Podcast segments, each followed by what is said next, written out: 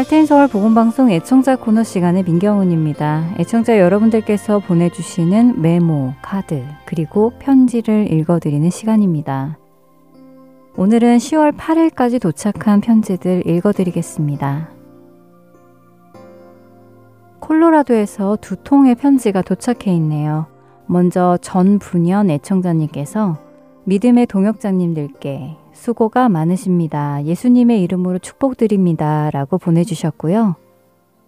덴버에 살고 계시는 김홍연 애청자님께서도 안녕하세요. 수고하시는 모든 분들께 하나님의 은혜와 평강이 함께 하시길 기도드립니다. 라고 편지 주셨습니다.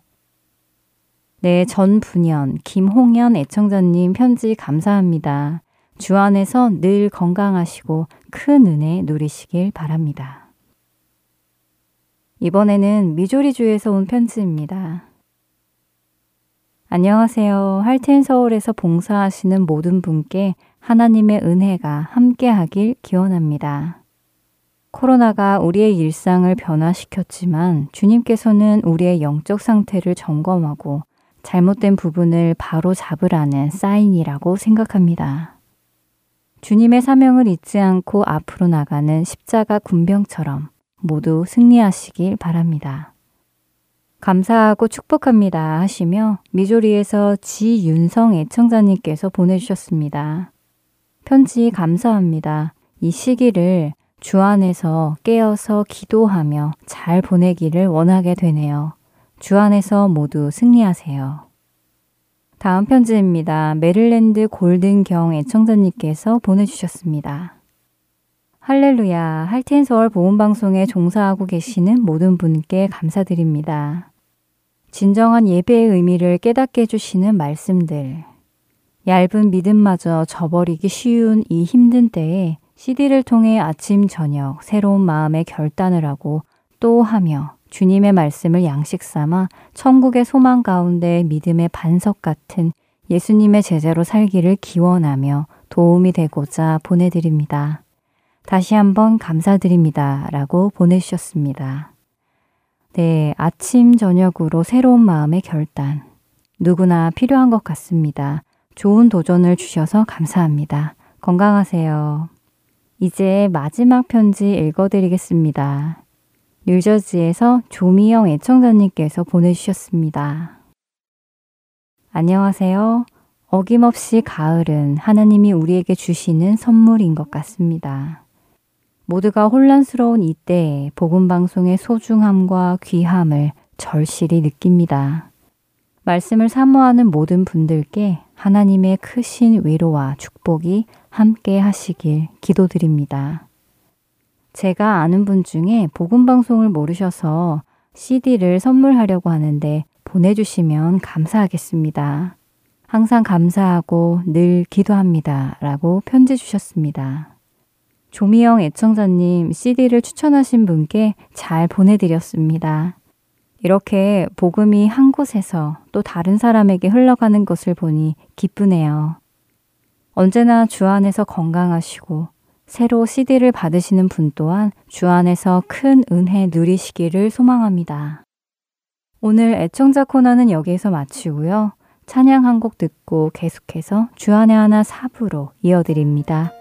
함께 방송을 들으시는 분들과 주님의 은혜를 나누게 되어 참 기쁘네요. 주 안에서 승리하십시오.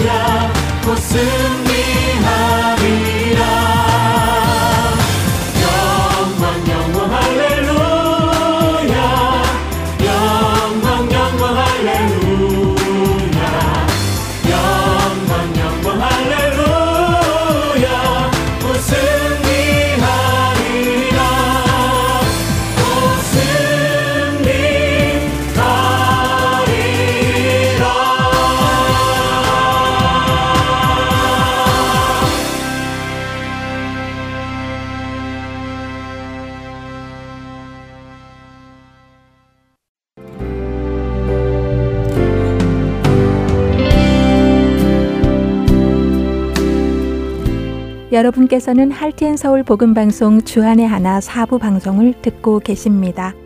주안의 하나 사부에서는 2017년에 방송된 종교 개혁사와 2015년에 방송된 성경 속 단어 한마디 그리고 2016년에 방송된 선지자 이야기가 준비되어 있습니다.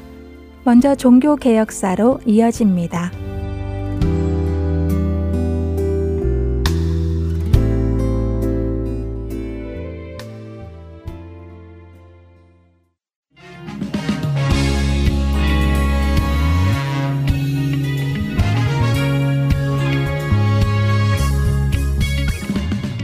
애청자 여러분 안녕하세요. 종교 역사 진행의 최승진입니다. 지난 시간에는 영적 암흑기와 같았던 14세기의 성경 번역과 설교를 통해 진리를 전했던 존 위클리프에 대해서 살펴보았습니다. 그 시대에는 잘못된 구원론과 비성경적인 종교 행위가 만연했지만 일반 서민들이 성경을 읽고 배우는 것조차 금지되었기에 영적 무지함에서 빠져나올 수 없었지요. 이러한 시대에 위클리프는 성경을 영어로 번역하였고 많은 사람들이 성경을 읽고 진리를 깨닫게 되길 소망했던 사람이었습니다. 성경을 읽고 성경적인 교회의 모습을 회복하고자 했던 위클리프는 후대의 많은 사람들에게 영향을 끼쳤는데요. 그중 대표적인 인물로 체코의 야누스를 들 수 있습니다. 야누스가 태어난 연도는 정확히 알려지지 않았지만 1370년경 체코 보헤미아 지역 후시넥 지방에서 가난한 농부의 아들로 태어났다고 합니다. 성인이 된 야누스는 프라하 대학에서 신학을 공부하였습니다. 그 후 대학에서 신학부 교수로 일하였고 로마 카톨릭 교회의 사제가 되었는데요. 그는 그저 안정적인 삶을 위해 신학을 공부하고 사제가 되었지만 그것이 헛된 욕망이었음을 깨닫게 됩니다. 비성경적인 교회와 성직자들의 모습을 직면한 야누스는 타락한 교회와 성직자들을 비판하며 초기 기독교의 모습으로 돌아갈 것을 촉구하는 설교를 하기 시작했습니다.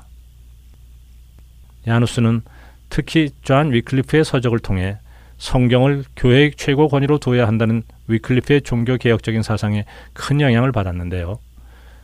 그는 위클리프의 저술들을 체코어로 번역하였고 당시 라틴어로만 되어 있던 성경 교재들도 체코어로 번역하여 자국민들에게 보급하고자 하였습니다.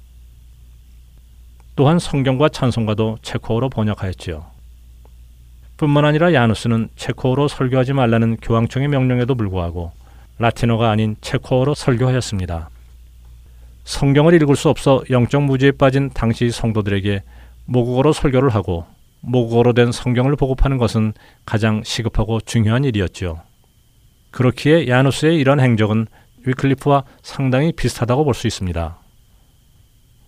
당시에 타락한 교회와 성직자를 비판하기만 한 것이 아니라 성경을 모국어로 번역하여 사람들이 직접 성경을 읽고 성경의 진리를 깨달아 알도록 했다는 점에서 말이지요.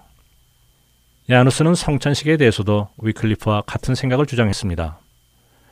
당시에는 성찬식 때 성직자가 아닌 일반 성도들에게는 떡만 주고 포도주를 주지 않았습니다. 떡과 포도주가 예수님의 살과 피로 변한다고 믿어 귀한 그리스도의 보혈을 실수로라도 흘리면 안 된다는 이유였습니다. 하지만 야누스는 위클리프와 마찬가지로 이 성찬식의 교리는 성경적이지 않다고 주장하며 성찬식 때 모든 성도들에게 포도주를 나누어 주었습니다. 또한 그는 면제부 제도에 대해서도 강하게 반발했는데요. 로마 카톨릭 교회에 따르면 고해성사를 통해 죄에 대한 용서를 받지만 죄에 따른 형벌은 남아 있으며 이 형벌을 탕감받기 위해서는 선행, 기부를 해야 한다고 했습니다. 이 교리가 발전하여 돈으로 죄와 벌을 면할 수 있는 면제부라는 것을 발행하게 된 것입니다. 그리고 이미 죽어 연옥에 있는 자들에게까지 면제부가 유효하다고 하여 면제부를 사는 사람들이 많이 있었습니다. 성경의 진리를 깨달은 많은 이들은 면제부를 향한 비판의 소리를 높였고 야누스 역시 돈으로 구원을 얻는 것, 돈으로 용서를 구하는 것은 성경적이지 않으며 용서와 죄사함은 자신의 죄를 진정으로 회개하면 값없이 주어지는 것이기에 면제부는 필요 없다라고 주장합니다. 성경과 찬송가, 위클리프의 글 등을 체코어로 번역하고 체코어로 설교하는 등 당시의 부패한 교회와 성직자들을 비판하며 성경적 교회의 모습을 회복해야 한다고 주장했던 야누스의 종교 개혁적 활동은 당시 교황의 심기를 불편하게 하였습니다. 1412년 교황의 명령으로 야누스는 설교 및 모든 교회 활동을 금지당합니다. 교회에서 설교를 할 수 없게 된 야누스는 보헤미아의 들판과 거리에서 설교를 하며 많은 서민들의 지지를 받기 시작합니다. 야누스는 교회론이라는 책을 저술하였는데 그 내용을 보면 교회는 위기 없는 평등한 공동체여야 하며 오직 그리스도만이 위에 있다라는 것이 주제였습니다.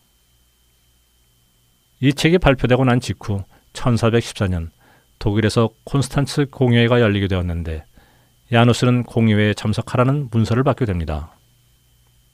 많은 사람들이 그곳에 가면 죽을 것이라며 만류했지만 그는 공회에 참석하였지요. 공회에 참석한 그는 어떤 변명할 시간도 없이 바로 감옥에 투옥됩니다. 감옥에 갇혀 있는 동안 낮에는 온종일 걸어야 했고 밤에는 계속 서 있어야 했다고 합니다.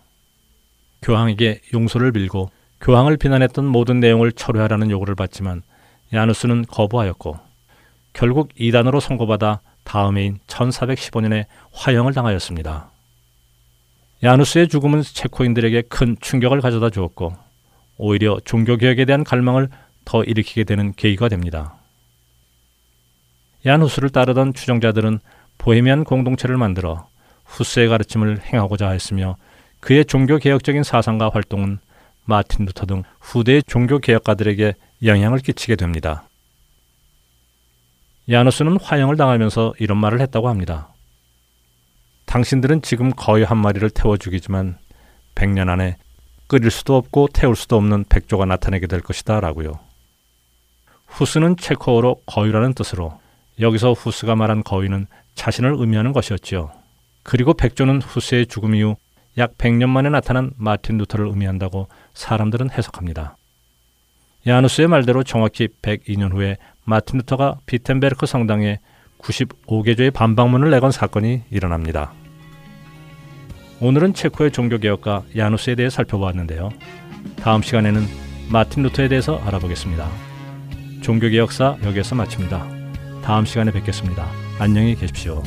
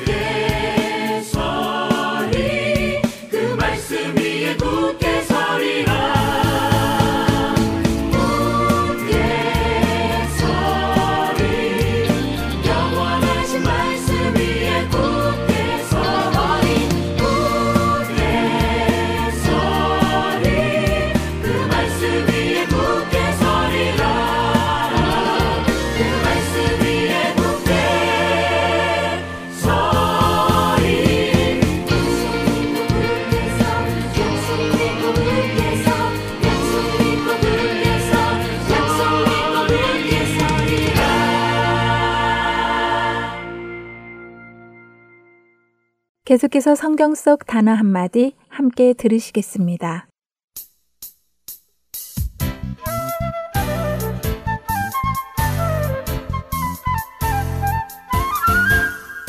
여러분 안녕하세요. 성경 속 단어 한마디 진행의 이다솜입니다. 제가 자주 접속하는 성경 말씀을 볼 수 있는 인터넷 홈페이지에는 인기 성경 구절이라는 코너가 따로 있습니다. 그곳에는 여호와는 내게 복을 주시고 너를 지키시기를 원하며 라는 민수기 6장 24절의 말씀이나 아무것도 염려하지 말고 기도로 구할 것을 감사함으로 하나님께 말씀드려라 하는 빌립보서 4장 6절의 말씀처럼 우리가 기쁠 때, 슬플 때 또는 위로가 필요할 때 읽으면 도움이 될 말씀 구절들을 많이 모아놓았는데요. 여러분들도 신앙생활을 하시다 지치시거나 위로가 필요할 때 읽으시는 말씀 구절들이 있으시죠? 저도 지치거나 힘이 들 때 읽는 몇 개의 성경 구절이 있습니다. 그 중에 한 구절이 오직 여호와를 악망하는 자는 새 힘을 얻으리니 독수리가 날개치며 올라감 같을 것이요 다른 박질하여도 곤비하지 아니하겠고 걸어가도 피곤하지 아니하리로다 라는 이사야서 40장 31절의 말씀이지요. 힘들고 지칠 때 이 말씀을 읽으면 왠지 정말 하늘을 향해 날아오르는 독수리의 날개치는 모습이 상상되며 제게도 힘이 생기는 느낌을 받게 됩니다. 그런데 이 구절 안에 제가 잘 쓰지 않아 이해하기 어려운 단어가 있는데요. 바로 악망이라는 단어입니다. 악망. 느낌상으로는 하나님을 바라는 마음 같기는 한데요. 정확한 뜻은 딱히 뭐라고 설명을 할 수가 없더라고요. 그래서 차근차근 그 단어의 뜻을 찾아보았죠. 성경 속 단어 한마디, 오늘은 여러분들과 악망에 대해 나누어 보겠습니다. 먼저 악망의 한자어를 살펴보았습니다. 앙은 우러러보다, 의지하다 라는 뜻을 가진 앙이라는 자와 바라다, 기다리다, 기대하다는 의미의 망자가 조합된 단어로 자기의 요구나 희망이 실현되기를 우러러 바라는 것이라고 국어사전은 정의하고 있습니다. 그러나 교회 용어 사전에서는 악망을 하나님께 시선을 고정시키고 온 마음으로 하나님을 사모하는 것이라고 정의하고 있네요. 그렇다면 이 악망이라는 단어가 원어적으로는 어떤 의미가 있을까요? 이사야서 40장 31절에서 쓰인 악망은 카바라는 히브리어로 함께 묵다, 수집하다, 기대하다, 참을성 있게 기다리다 라는 의미를 가지고 있다고 하네요. 악망하다는 이 카바라는 단어가 욥기 7장 2절에서도 쓰였는데요. 그 말씀을 보면 악망의 의미가 더 확실히 와닿는 것 같습니다. 읽어드릴게요. 종은 저녁 그늘을 몹시 바라고 품꾼은 그의 삭슬 기다리나니 여기서 품꾼이 그의 월급을 기다리는 것에 악망을 뜻하는 카바가 사용되었는데요. 어떠세요? 여러분 월급날이 간절히 기다려지지 않으시나요? 바로 그 마음이 악망이라고 하네요. 그런데 악망이라고 번역되는 단어는 카바 하나만이 아니라네요. 시편 34편 5절을 읽어보면 그들이 주를 악망하고 광채를 내었으니 라는 말씀이 나오는데요. 여기서의 악망은 카바라는 히브리어가 아니라 나바트라는 히브리어 단어가 사용되었다고 합니다. 이 단어 역시 우리말로는 악망이라고 번역이 되었는데요. 이 나바트의 원뜻도 살펴볼까요? 나바트의 뜻은 열심히 바라보다, 즉 골똘히 바라보다. 함축적인 의미로 기쁨과 호감과 주의를 가지고 주시하다, 주의하다, 존중하다 등의 의미를 가지고 있습니다. 카바가 기대를 가지고 참을성이 있게 기다리는 것이라면 나바트는 열심을 가지고 주시하며 바라보는 것을 의미합니다. 이스라엘 백성들이 광야에서 불뱀에 물려 고통 속에 죽어갈 때 하나님께서 모세에게 명하셔서 놋뱀을 만들게 하시는 것을 기억하시죠?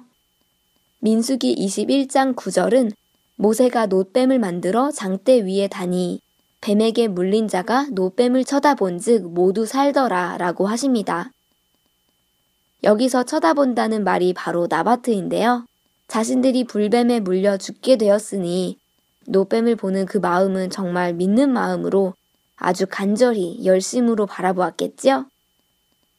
뭐 본다고 낫겠어? 하며 쳐다보지는 않았을 것입니다. 그래서 악망은 이렇게 정리할 수 있을 것 같습니다. 악망이란 하나님의 약속을 믿고 그 약속 때문에 하나님 안에 기대를 가지고 그 약속을 이루실 것을 주시하며 열심으로 바라보며 기다리는 것이라고요. 우리가 이렇게 주님을 기다리며 바라본다면 당연히 하나님께서 새 힘이 생기고 피곤하지 않게 해주실 것입니다. 왜냐하면 주님은 우리의 구원자이시며 소망이시니까요. 여호와를 악망하며 신앙의 생활 속에서 지치지 마시고 새 힘을 얻어 나아가시기를 소망합니다. 성경 속 단어 한마디 오늘은 여기에서 마치겠습니다. 다음 한 주간도 평안하세요. 여러분 안녕히 계세요.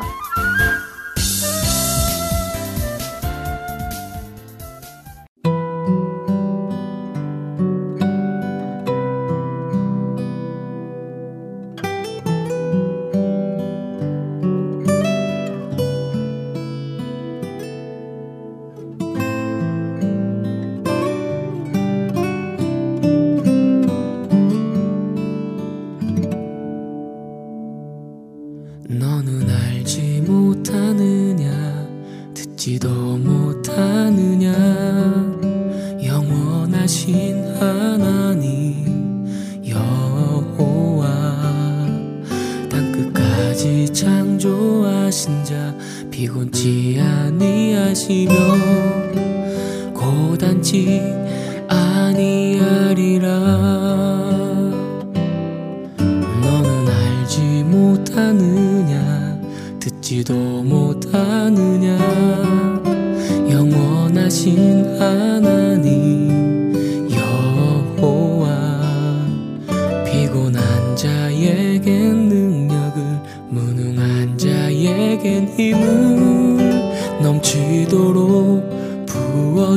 섬긴다. 오직 여호와를 악망하는 자. 독수리같이 날개를 치며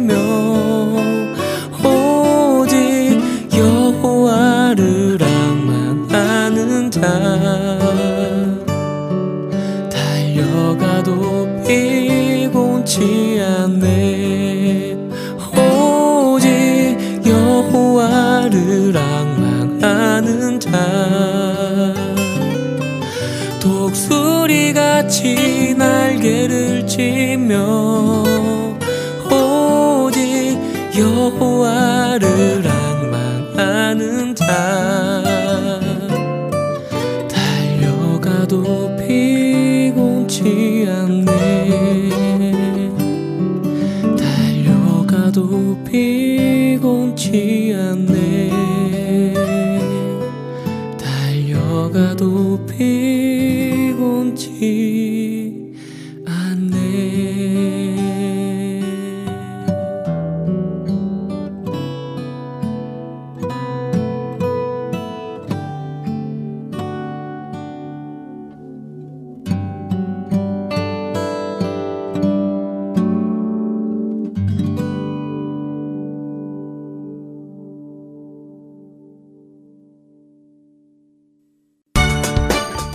스마트폰에서 앱이나 팟캐스트로 Heart and Soul 복음 방송을 청취하실 수 있습니다. 아이폰을 쓰시는 분들은 앱스토어에 가셔서 Heart and Soul이라고 입력하신 후 다운받으실 수 있습니다. 안드로이드 폰을 사용하시는 분들은 플레이 스토어에서 같은 방법으로 다운받으시면 되겠습니다. 팟캐스트 사용자들은 검색창에서 Heart and Soul 방송을 검색하신 후 다운받으시면 됩니다. 자녀들을 위한 방송도 따로 구분하여 들으실 수 있도록 되어 있습니다. 팟캐스트에서 할텐 서울 키즈를 검색하시면 자녀들을 위한 방송에 직접 들어가실 수 있습니다. 이제는 CD에서뿐만이 아니라 핸드폰으로 운전하며 또 산책하며 방송을 들으실 수 있습니다. 자세한 문의 사항은 사무실 전화번호 602-866-8999로 해주시면 됩니다.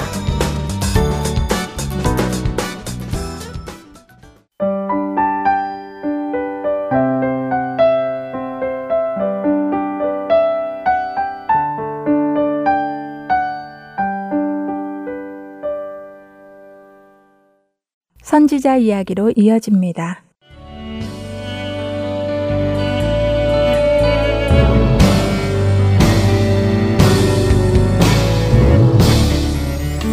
애청자 여러분 안녕하세요. 선지자 이야기 진행의 민경은입니다. 안녕하세요. 최소영입니다. 네, 지난주까지 우리는 예레미야에 대해 나누어 보았습니다.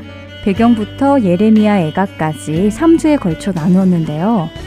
만약 이 방송이 보이는 방송이었다면 너무 어려웠던 예레미야를 함께 공부하고 그 공부가 끝난 기쁨으로 박수를 치며 함성을 질렀을 것 같아요. 그러세요? 네, 또 상상할 수 없는 하나님의 깊고 넓으신 생각을 알아가는 것도 너무 좋았습니다. 오늘도 역시 기대가 되는데요. 어떤 선지자에 대해 나누어 보려고 하나요? 네, 3주에 걸쳐 예레미야에 대해 공부하면서 하나님의 마음을 알아가는 시간이었기를 바라고요. 오늘은 하박국 선지자와 선지서에 대해 살펴보려고 합니다. 어, 하박국 선지자의 이름은 많이 들어보았지만 사실 하박국 선지서의 내용은 좀 생소한데요. 어느 시대에 활동한 선지자였는지 또 어떤 내용의 메시지를 전했는지 궁금합니다. 네, 일단 하박국서에서는 하박국이 어느 시대에 활동했는가 하는 구체적인 언급이 나와 있지 않습니다.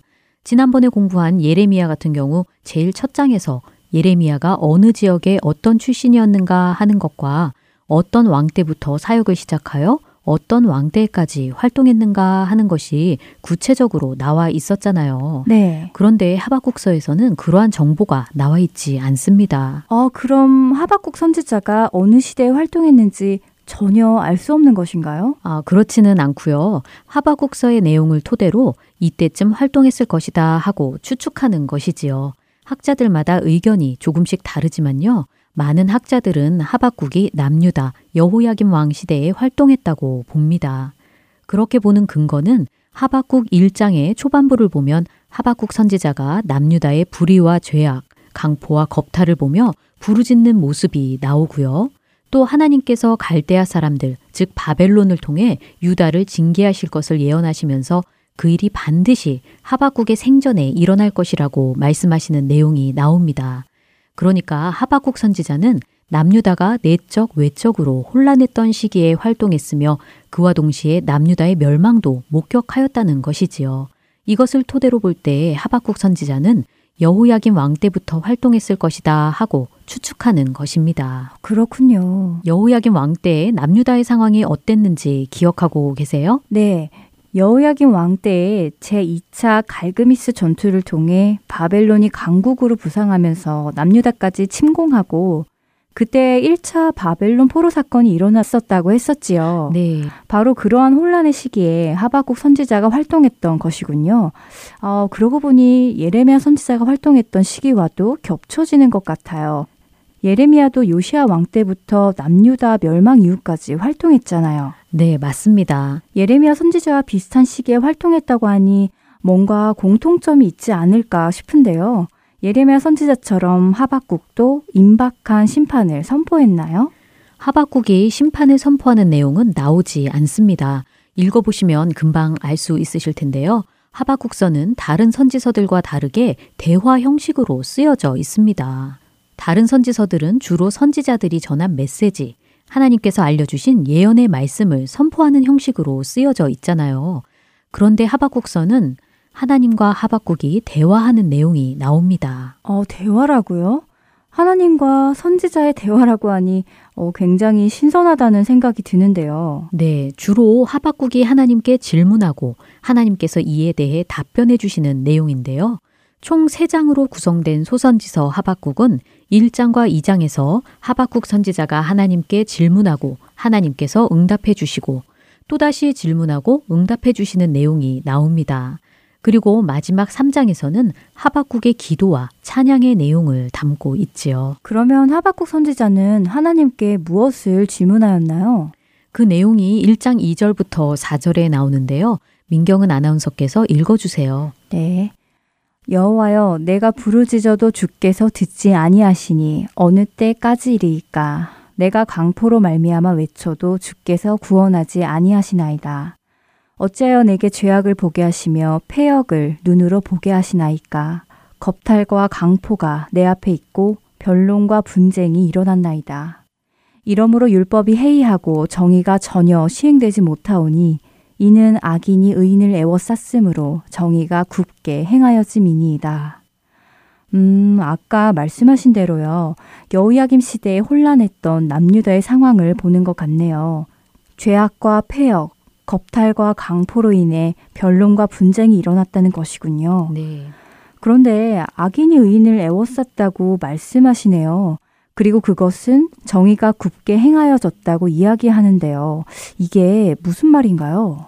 네, 이게 무슨 말인지 궁금하시지요? 네. 지난번 예레미야를 공부하면서도 살펴보았지만 여호야김은 선지자를 핍박하고 하나님의 말씀도 불에 태워버린 악한 왕이었습니다. 이렇게 악한 왕이 다스렸던 시대에는 그 사회상도 어떠했을지 뻔하지요. 지금까지 선지서를 공부하며 계속 봐왔잖아요. 하박국은 의로운 사람이 복을 받고 악한 사람이 벌을 받는 것이 정의라고 여겼는데 율법과 정의가 사라지고 우상숭배, 불의와 폭력이 만연했으며 악인이 의인을 괴롭히는 일이 있으니 이것이 정의가 굽게 행하여짐이라고 하나님께 호소하는 것이지요. 어떻게 정의의 하나님께서 이런 일을 허락하십니까? 하고 묻고 있는 것입니다. 음, 그렇군요. 어쩌면 이 시대 살아가는 우리들도 그와 비슷한 질문을 자주 하는 것 같은데요. 하나님께서 살아계시다면 어떻게 이렇게 악이 만연할 수 있을까? 정의가 이루어지지 않을까 하는 질문을 자주 하잖아요. 하박국의 이 질문에 대해 하나님께서 무엇라 말씀하셨는지 그 답변이 궁금했습니다.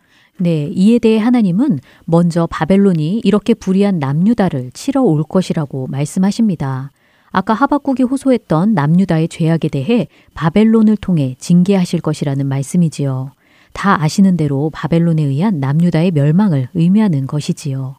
그리고 이 일은 하박국의 생전에 반드시 일어날 것이라고 하십니다. 이것이 하박국의 질문에 대한 하나님의 답변이었습니다. 네.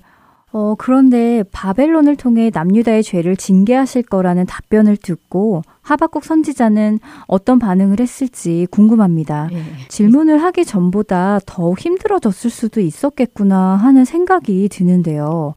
물론 남유다의 죄악을 보며 하나님의 공의와 구원을 구하였지만 이방 나라를 들어치실 것이라는 징계의 약속은 받아들이기가 쉽지 않았을 것 같아요. 네, 그렇겠지요. 하박국 선지자는 하나님의 답변을 듣고 더욱 고민하게 되었습니다. 물론 남유다도 하나님 앞에 죄인이지만 더 악한 바벨론이 남유다를 치도록 그냥 두실 수 있는가 하는 것 때문에 말이지요. 악인이 형통하고 의인이 고난받는 것은 하나님의 공의와 어긋난다고 하며 하박국 선지자는 또다시 하나님께 질문합니다. 1장 17절에서 그가 그물을 떨고는 계속하여 여러 나라를 무자비하게 멸망시키는 것이 옳으니까 하고 묻습니다. 악한 바벨론이 계속해서 여러 나라를 침략하고 멸망시키는 것이 옳은 것입니까? 하고 하나님께 묻고 있는 것이지요. 아, 여기 그 다음 구절인 2장 1절을 보니까요. 내가 내 파수하는 곳에 서며 성루에 서리라. 그가 내게 무엇이라 말씀하실는지 기다리고 바라보며 나의 질문에 대하여 어떻게 대답하실는지 보리라 하였더니 하고 말씀이 나오네요. 하박국은 정말 적극적으로 질문하고 하나님의 답변을 구했던 선지자였던 것 같습니다. 네, 그렇지요. 그리고 바로 그 다음 구절에서 하나님은 하박국 선지자에게 답변해 주시는데요. 2절부터 4절을 읽어 주시겠어요? 네. 여호와께서 내게 대답하여 이르시되 너는 이 묵시를 기록하여 판에 명백히 새기되 달려가면서도 읽을 수 있게 하라. 이 묵시는 정한 때가 있나니 그 종말이 속히 이르겠고 결코 거짓되지 아니하리라. 비록 더딜지라도 기다리라. 지체되지 않고 반드시 응하리라. 보라, 그의 마음은 교만하며 그 속에서 정직하지 못하나 의인은 그의 믿음으로 말미암아 살리라. 하나님은 하박국 선지자에게 그가 받은 계시를 누가 달려가면서도 읽을 수 있을 정도로 판에다가 분명하게 기록하라고 하십니다. 그 묵시의 내용은 바로 하나님의 정한 때가 있다는 것입니다. 비록 즉시 구원이 오지 않는다 해도 하나님의 구원의 날은 반드시 올 것이라는 말씀이지요. 악인이 형통하고 의인의 고난이 계속될 것 같으나 하나님의 정한 때에 반드시 심판과 구원이 있다는 것입니다. 그리고 의인은 이러한 하나님, 정한 때에 반드시 구원을 베푸실 하나님을 믿는 믿음으로 말미암아 살리라 하고 말씀하시는 것이지요. 그렇군요. 사실 지금도 신약에 나오는 의인은 믿음으로 말미암아 살리라 하는 말씀이 하박국에서 나온 말씀이었군요. 네, 그렇지요. 여기서 보라 그의 마음은 교만하며 그 속에 정직하지 못하나 의인은 그의 믿음으로 말미암아 살리라 하고 말씀하시며 악인과 의인이 비교되어 나오지요. 그의 마음이 교만하여 하나님을 믿지 않고 자신을 의지하는 자 그는 자신의 죄에 대하여 정직하지 못하고 하나님을 의지하지 않으므로 심판에 이를 것입니다. 그러나 자신을 의지하지 않고 겸손히 하나님을 믿고 의지하는 자 그는 그 믿음으로 말미암아 하나님께서 의롭게 여겨 주시고 구원을 얻는다는 것이지요. 구약과 신약에서 똑같이 흐르는 말씀입니다. 그렇군요. 이 말씀은 저에게도 답변이 되고 위로가 되는 말씀인 것 같아요. 사실 저도 하박국 선지자와 같은 질문을 한 적이 있었습니다. 왜 하나님은 악인이 잘 먹고 잘 살도록 그냥 두실까 하고 말이지요. 말씀을 통해 하나님의 공의대로 심판이 있다는 것을 알고는 있지만 그래도 막상 현실에서 악한 자들이 아무 탈 없이 잘 살고 의인들이 고난을 받는 것을 보면 하나님이 정말 보고 계신 것일까 하는 생각이 들곤 했었거든요. 하박국의 두 번째 질문에 대한 하나님의 답변의 말씀을 듣고 하박국은 어떻게 반응했나요? 3장은 하박국의 기도와 찬양의 내용이라고 했었잖아요. 네. 하박국은 공의의 하나님을 인정하며 하나님을 높여드리고 찬양합니다. 무화과 나무잎이 마르고 하는 찬양도 바로 하박국의 찬양을 가사로 붙여 만든 곡이지요. 어, 여기 나오네요. 3장 17절과 18절입니다. 비록 무화과 나무가 무성하지 못하며 포도나무에 열매가 없으며 감람나무에 소출이 없으며 밭에 먹을 것이 없으며 우리의 양이 없으며 외양간에 소가 없을지라도 나는 여호와로 말미암아 즐거워하며 나의 구원의 하나님으로 말미암아 기뻐하리로다. 어, 이 찬양을 들으며 자신의 처지가 어떠하든 환경이 어떠하든 하나님으로 말미암아 즐거워할 것이다 하는 의미라고만 생각했었는데요. 오늘 이렇게 하박국을 공부하고 보니 그 의미가 다르게 다가옵니다. 어떤 의미로 다가오나요? 아까 하나님께서 하박국의 첫 번째 질문에 대한 답변으로 유다의 죄악에 대하여 징계하실 거라고 말씀하셨잖아요. 네. 그 말씀대로 이 찬양은 남유다가 바벨론의 공격을 받아 황폐해지고 아무것도 없는 상황을 묘사한 것이라고 보여집니다. 또 전쟁으로 폐하가 되어 나무에 열매도 없고 먹을 것도 없고 아무것도 없는 상황에서도 반드시 구원을 이루시는 하나님을 믿기에 그 구원의 하나님으로 말미암아 즐거워할 것이라는 찬양으로 보여지네요. 네, 그렇습니다. 하나님의 정한 때에 하나님의 공의대로 심판과 구원을 이루실 하나님을 믿기에 소망이 하나님께만 있음을 찬양하는 것이지요. 네. 1장 첫 부분에서 하나님의 구원이 없다고 호소하고 질문하던 하박국 선지자는 마지막 부분인 3장에서 구원의 하나님을 찬양하는 것으로 끝납니다. 짧은 내용이지만 선지자의 심정이 탄식과 절망에서 찬양과 소망으로 바뀌어진 것을 볼 수 있지요. 그렇군요. 조금 생소했던 하박국 선지자와 선지서에 대해 공부하고 나니 많이 익숙해진 느낌이 듭니다. 멸망을 앞둔 시대에 활동했던 하박국 선지자의 고뇌와 질문들, 그리고 그에 대한 하나님의 답변을 통해 하나님의 마음을 더 깊이 알 수 있었던 것 같은데요. 어, 이제 맞춰야 할 시간이 되었습니다. 하나님만을 의지하며 구원의 소망이 하나님께만 있음을 찬양하는 한 주 되시길 바랍니다. 저희는 다음 시간에 뵙겠습니다. 안녕히 계세요. 안녕히 계세요.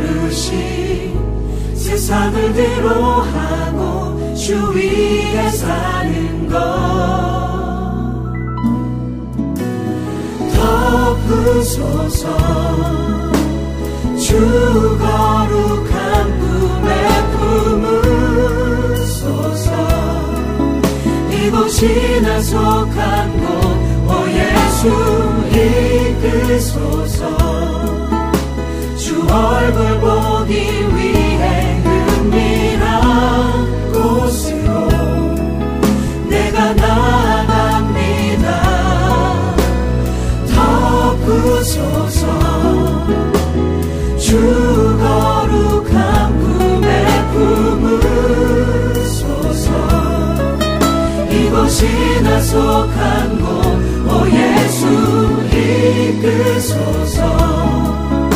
주 얼굴 보기 위해 은밀한 곳으로 내가 나아갑니다.